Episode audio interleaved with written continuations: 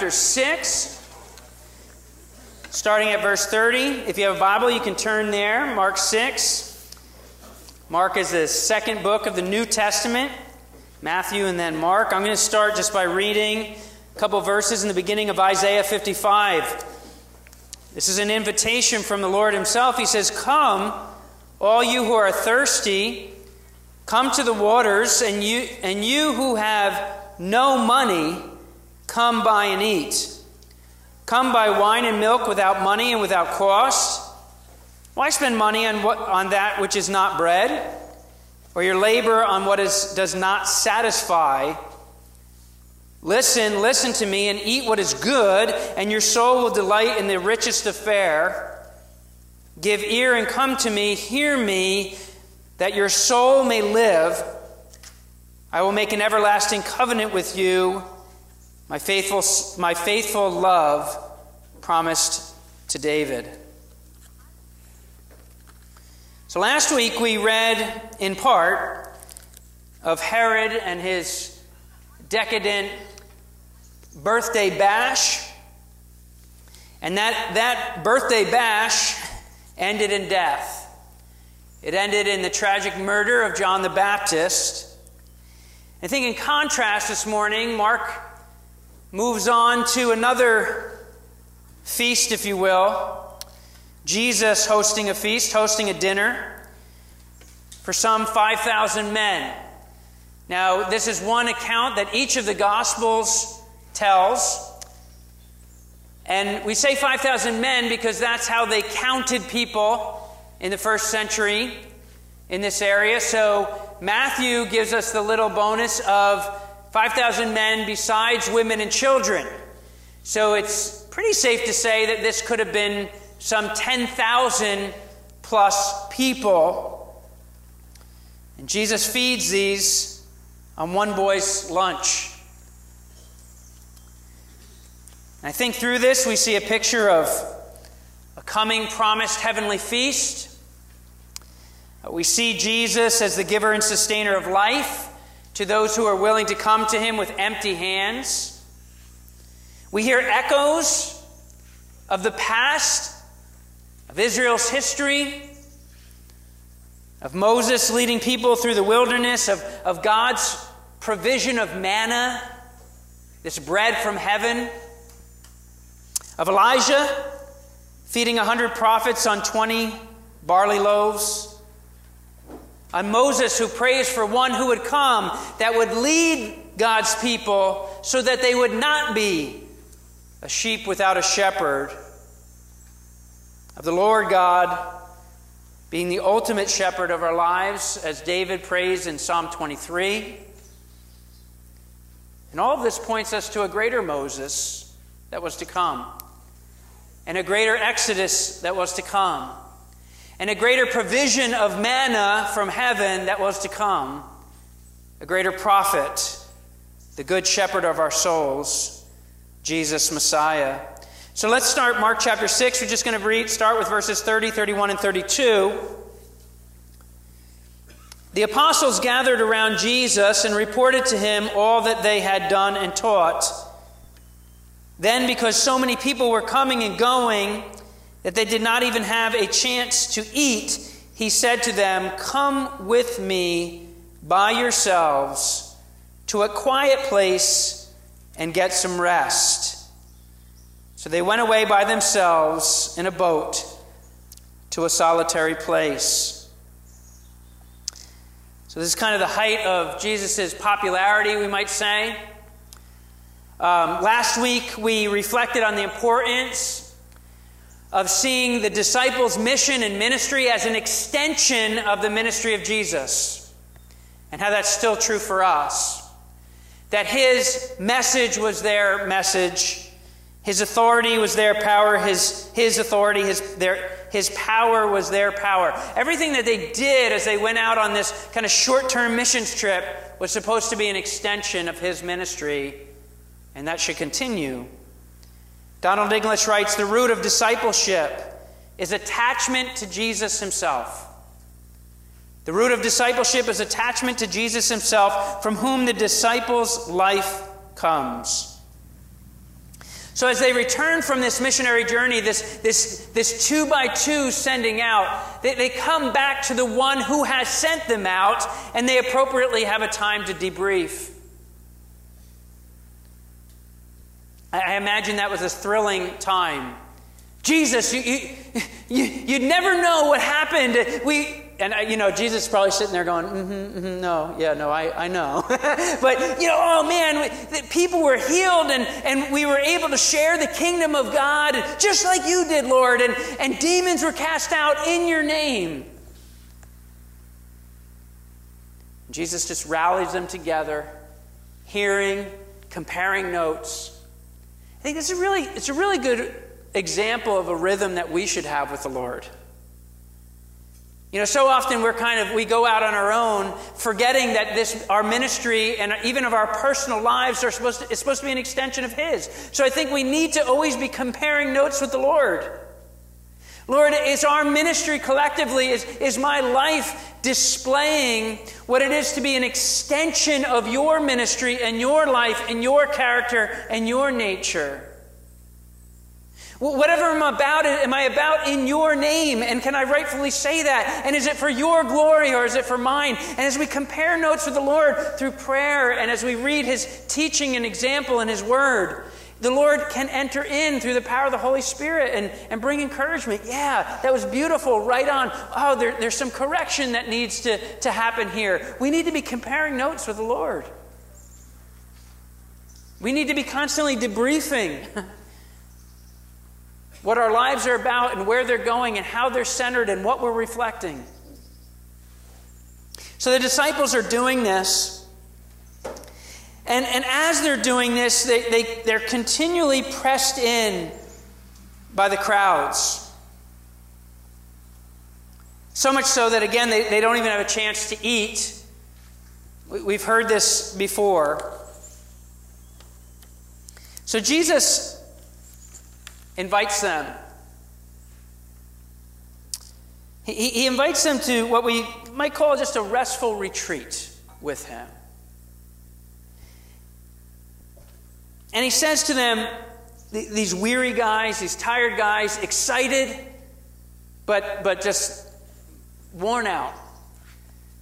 He's mindful of our state. He's mindful that we're but dust. And he says, Hey, guys, you need a break. And he says, Come with me by yourselves to a quiet place and get some rest. Jesus says in another place in the Gospel of Matthew, He says, Come to me, all you who are weary and burdened, and I will give you rest. Take my yoke upon you and learn from me, for I am gentle and humble in heart and you will find rest for your souls. For my yoke is easy and my burden is light. That yoke would have been a picture of discipleship, a picture of coming under the Lord's teaching. You know, when you hear those words, and you hear that kind of invitation, especially in our harried and frenzied frenzied lives, don't you, don't you find yourself almost wanting to lean into them? Can that possibly be true? Don't you find yourself just being drawn, just wanting to even lean into the Lord? Is there really a place of rest? I think somehow as Christians we've bought into this lie maybe especially in our culture, that overworking is something to be proud of. And that rest is something to be ashamed of. Now, certainly, laziness is a different issue. But overworking is not something to be proud of, and rest is not something to be ashamed of. In fact, rhythms of rest, sacred rhythms of rest, are something that God has instituted as good for mankind. A God that never tires, right? If He can breathe billions of stars into existence and know them all by name, if He can speak something into existence from nothing, this God who never tires on the seventh day creation of creation says, Hey, I'm going to take joy in this and I'm going to rest Shouldn't we? Wasn't he setting an example for us?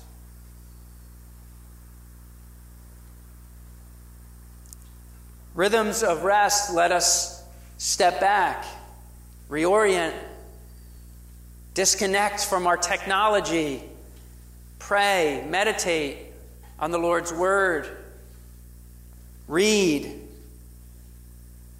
find a tranquil shoreline somewhere. Recharge our body and mind and soul in, in unhurried spaces.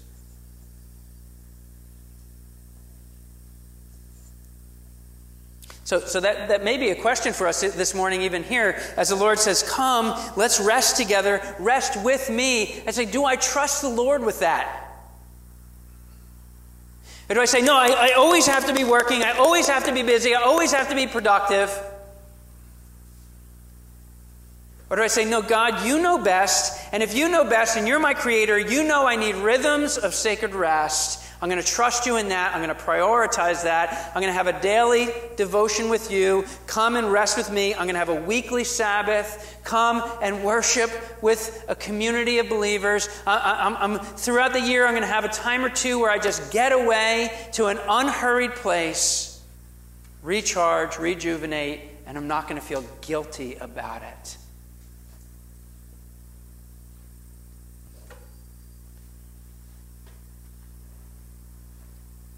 So they don't. They do. They go. They go out on a boat. Sounds like a great idea, Lord. Verses 33 and 34 of Mark chapter 6. So they went away by themselves in a boat to a solitary place. But many who saw them leaving recognized them and ran on foot from all the towns and got there ahead of them. So this is possible. If you have a strong headwind, it's not a, it's not a large body of water. They could have been close to the shoreline. Hey, there's Jesus! You know, they're running on ahead.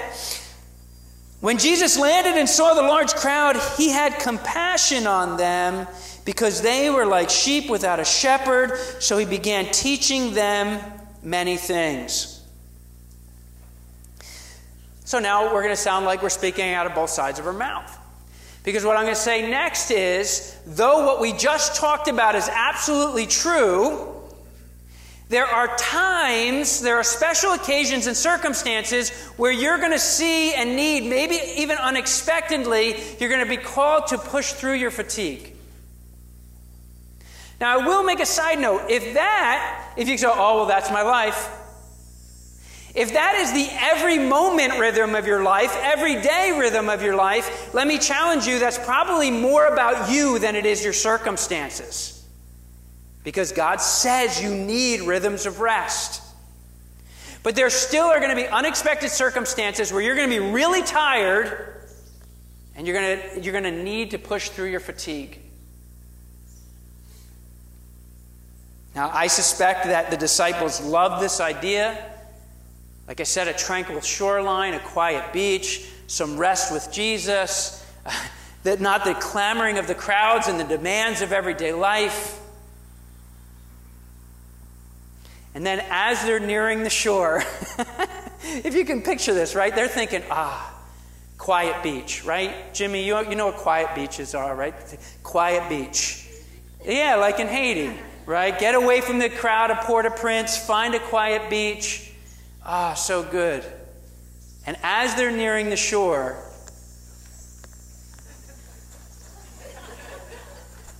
here they come. Thousands of people. How would you feel about these people?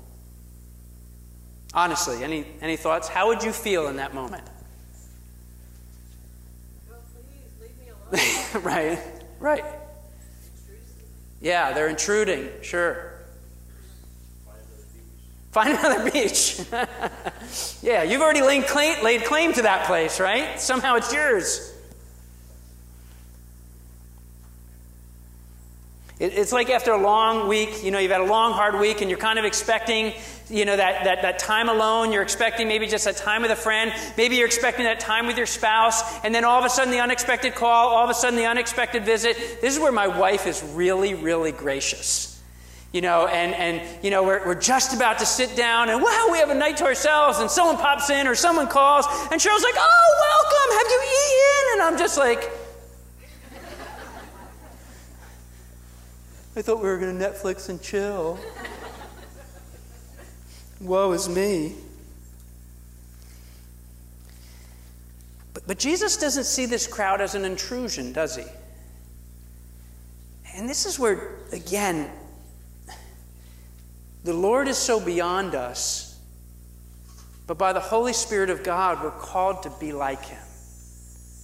And that's, those are both true, right? You say, man, I, I don't instinctively have that reaction.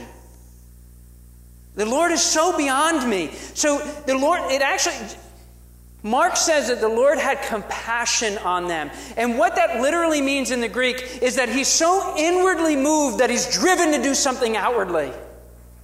That he has such pity and such compassion that he's so moved internally that he's driven to do something about it. And here's, here's an interesting thing the gospel writers only ever use this Greek word concerning Jesus. The only other time it's used is when Jesus is telling stories about what this kind of compassion looks like. Hey, there was a Samaritan that came upon this Jew that was beaten and mugged, and the religious people had skirted on the other side of the road. But the, the, the Samaritan, what? Had, yeah, had compassion on him, had pity on him. It's the same word. Those are the only places it's used. So it's like the gospel writers are cueing us in that if I'm going to have this kind of compassion, if I'm going to be moved this way inwardly so that it drives me to love outwardly, it's got to come from the riches of Christ. To Jesus, he sees these people like, like sheep without a shepherd. And, you know, most people are led by their wits and, and led by their opinions, and we see that today as much as any day, maybe or at least it's more in our face. They're led by their impulses. They're led, they're led by desires and instincts or pride and insecurity and this crazy combination of all these things. They're read, led by common cultural trends. and, and on a constant quest for survival and a constant quest for, for purpose, for meaning, for identity, for satisfaction. And that was true for these people too. And, and Jesus doesn't come up to them wagging his finger like Christians so often do. Oh, you're just not getting it right, you morons. If only you knew, chasing this and that. Jesus doesn't do that. He looks at these people as, as wandering, lost,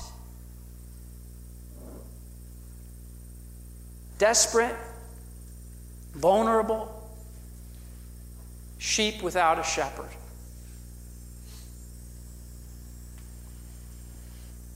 He sees them as people who need guidance and people who need tender care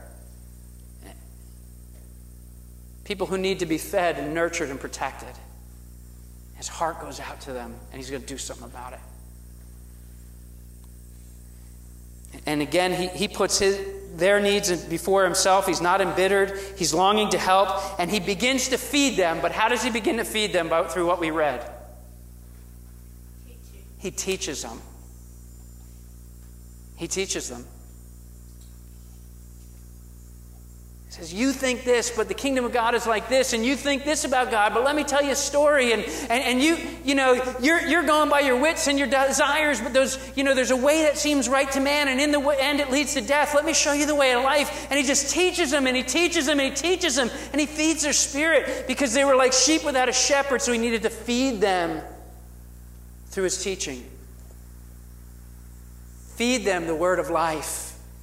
Feed them about the kingdom of God and a coming Savior. That there can be reconciliation with God and the forgiveness of sins. Let's read 35 through the end here.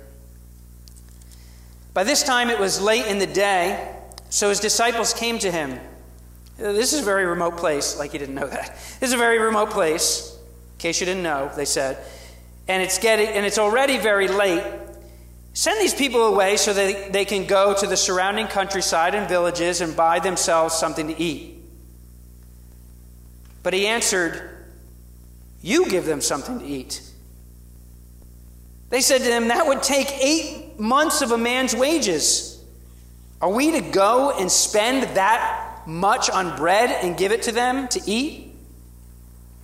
How many loaves do you have? He, he asked. Go and see. When they found out, they said five and two fish.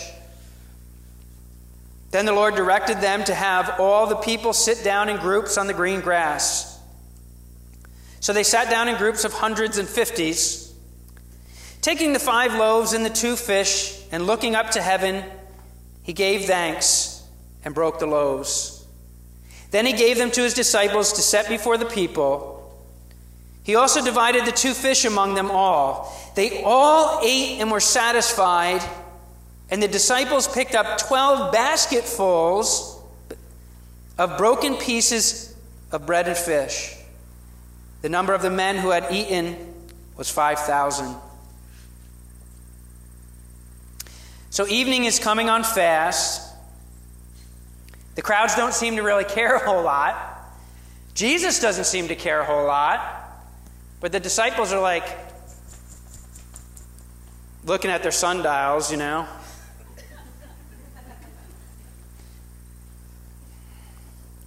And they come to Jesus and they're like, Boy, it's getting late. It's getting late. Uh, you know, these, people, these people must be exhausted. They're probably really tired. They're probably really hungry you know what would be a really good idea, Lord, is that we need to send them away. They can go to the villages, find some rest, find some food.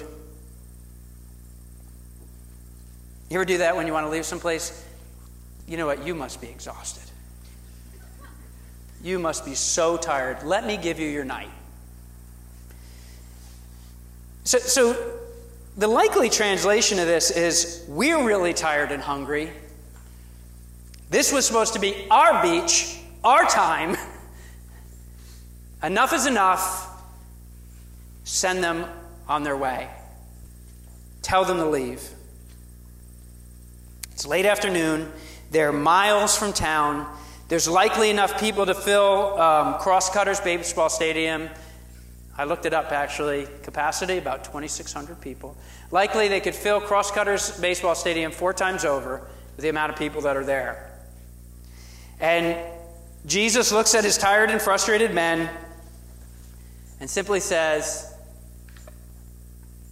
You feed them.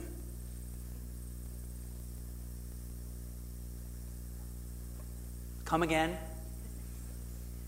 You feed them.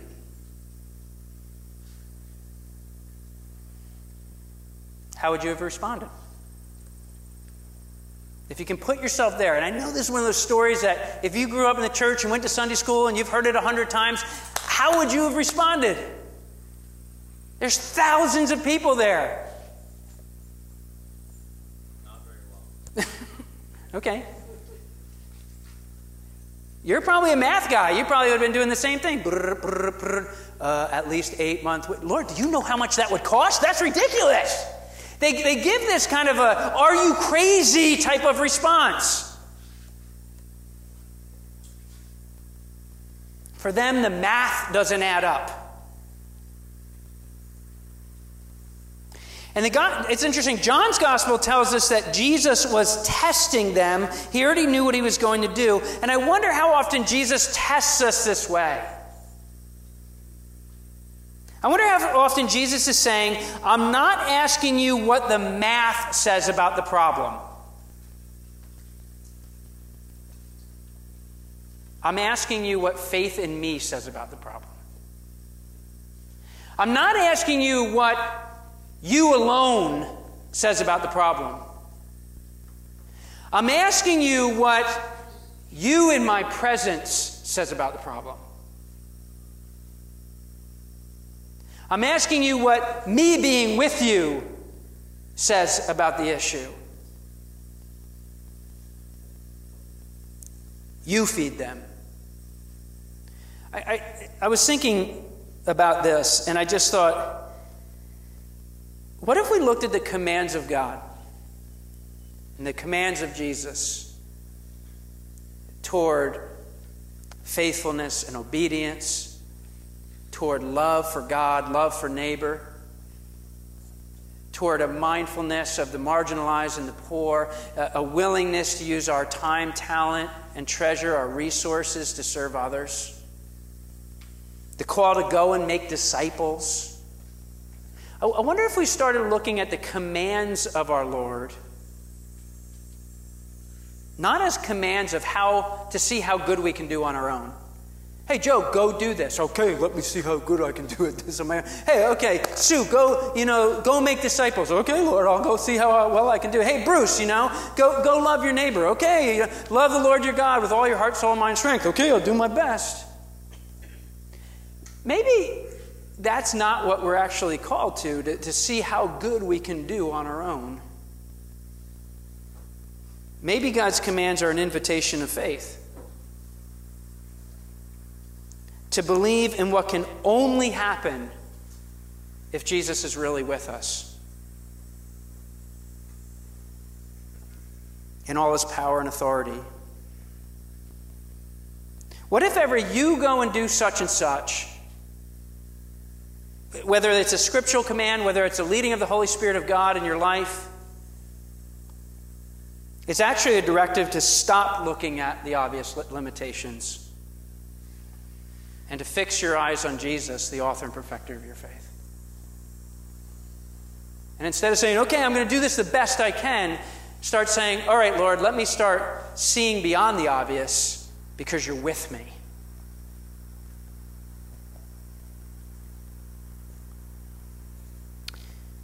Jesus asks how much food they can gather, and they come up with one boy's lunch. Well, here's one kid's lunch. Kyle and I were talking about this last week. I'd never really thought of this that way. It's like, how well did you actually search?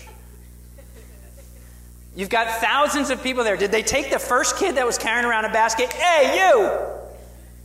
Hey, we got some a few pieces of bread and a couple fish.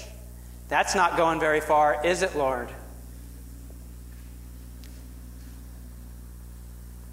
Although kids, eh, eh, you know, be, be encouraged because all, the, all this child did was offer the little he had, and Jesus, all he had, right? And Jesus was about to do something pretty cool.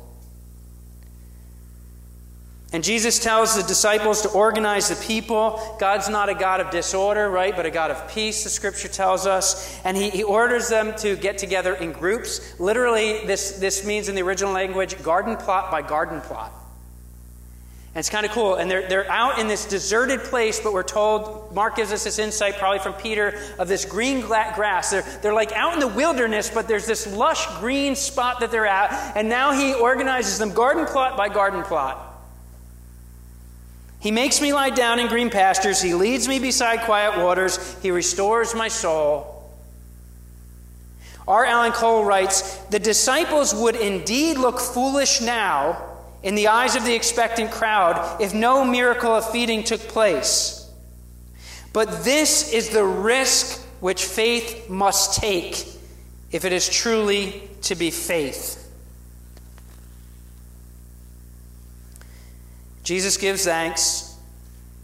A typical Jewish meal blessing would go something like this Blessed are you, O Lord our God, King of the universe, who brings forth bread from the earth. And he breaks the bread. And some, some believe this is a, now a glimpse forward of the Last Supper of communion. This is my body. Take and eat. Jesus, our ultimate supply, as much as we need and more. He divides the fish. And what's, what's interesting is we're never exactly told exactly what happens in, in this miracle. Some people try and explain it away. Oh, you know, they had some hidden food. Ridiculous stuff. It, if, if a miracle they think is ridiculous, it's just as ridiculous to say they had food in, you know, a cave somewhere, or all of a sudden people were generous. No. The, clearly, what the apostles are, are inviting us to is to see something Supernatural happened here. But what you have to realize also here is this is where you give them something to eat happens. Jesus gives thanks, he breaks it, he multiplies it. He says, Break them up into groups. You give them something to eat. All right, here's a piece, here's a piece, here's a piece. And you imagine them in baskets, and they start handing it out. Now, they start handing it out. And they start handing it out. Oh man, I got. And they hand it out and they hand it out. Oh my goodness! And they hand it out and they hand it out and they hand it out, and the supply just keeps coming. And I just imagine these guys that were resentful and kind of feeling bad for themselves and slumping their shoulders, all of a sudden being like, This is incredible. And, and the joy coming on their faces and the laughter as they're just, Oh my, the Creator, the Lord of creation, Jesus Christ, is not doing anything out of the usual for Him. He's creating. And the, and the supply is met over and above the need. And after all is satisfied, they collect a basket full of this miracle bread and miracle fish, a, a, basket for each of them, 12 baskets. They probably have it on their next journey across the sea. They probably have it with them. Daniel will be getting into that next week. And the people have been cared for physically and spiritually. This is the dual call to the church, not to neglect one for the other.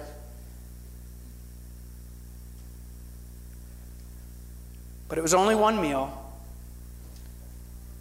But boy, can one meal really matter.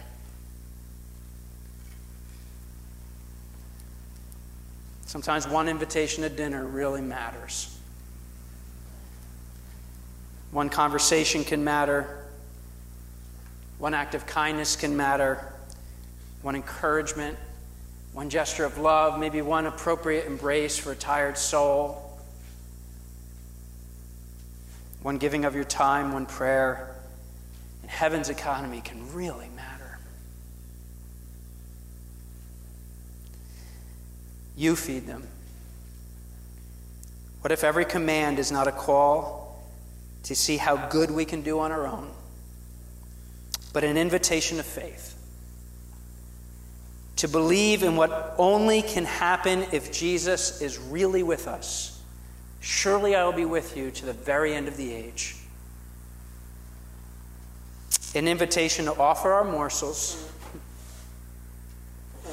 and see Jesus multiply our meager offering beyond our imagination.